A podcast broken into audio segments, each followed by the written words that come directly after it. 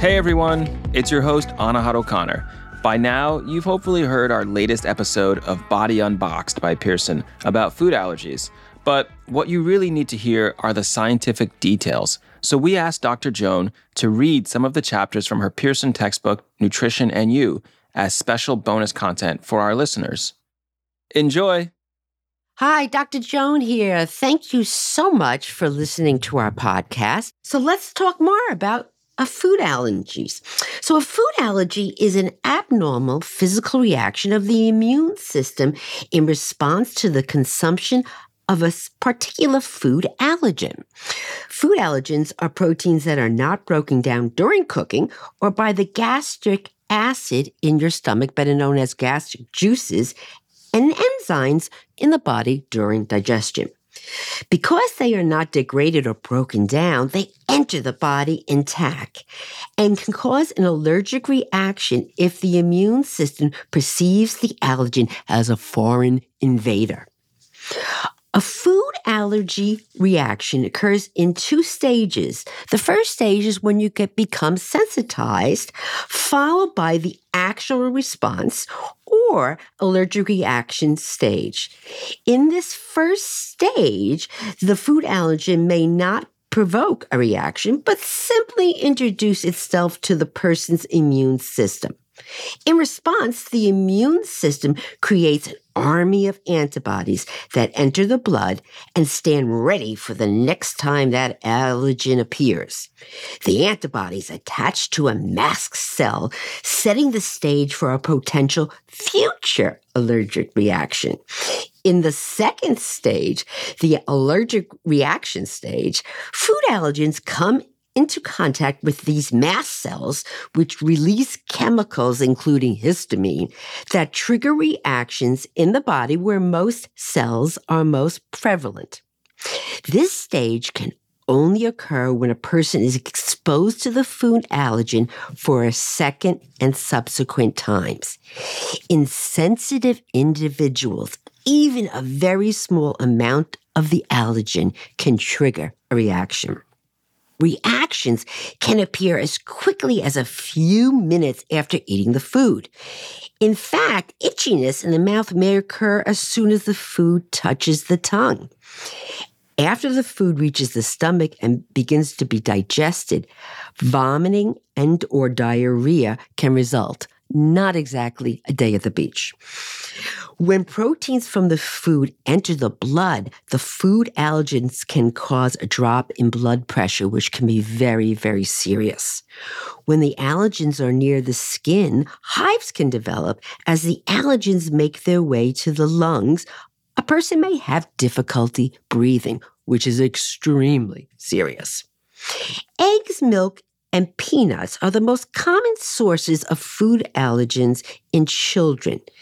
In adults, shellfish, peanuts, tree nuts, fish, wheat, soy, and eggs are the most common sources of allergen. And as you heard in the podcast episodes, sesame seeds are soon to be added to this list. These foods together cause 90% of all reactions to food allergens. The good news is that some children will outgrow their reaction to milk, eggs, or soy, but they generally do not outgrow a peanut allergy. In the past, medical experts and organizations such as the American Academy of Pediatrics have advised against introducing so called highly allergic foods such as eggs, peanuts, and peanut products until a child celebrated their first birthday. Now we know, based on the recent science, that there's no convincing evidence for delaying the introduction of specific highly allergenic foods. In fact, as you heard from the podcast, there's even evidence that delaying the introduction of solid foods may actually increase the risk of food allergies, not reduce it. And you saw that in the episode about peanuts, actually introducing it early and consistently may actually reduce the incidence of peanut allergies later on in life by leaps and bounds. Particularly for infants at high risk for food allergies, those with severe eczema or a family history. Introducing allergens at four to six months may reduce the risk of developing an allergy. Based on this new evidence, the American Academy of Pediatrics, as you well heard, now recommends the introduction of peanut products from one year to six months. So we're no longer waiting for that first birthday. Rather, they're introducing these peanut products early on in the infant stage to reduce the risks. Research suggests that the prevalence of food allergies among children has increased over the last decade. Estimates suggest that currently, get ready for this, one in 13 children in the United States have at least one food allergy. The reason for the increase in food allergy prevalence is not really well known or understood. However, one hypothesis is that the increase may be due in part for better diagnostic practices, environmental changes, and or the way that food manufacturing has processed their food. Determining the cause of the rise in food allergy is an active area of research, and thank goodness for that.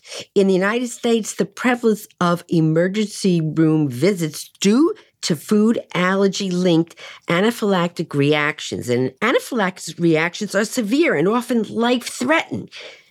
They can cause vomiting and constriction of narrowing of the airways in the lungs, which inhibits breathing.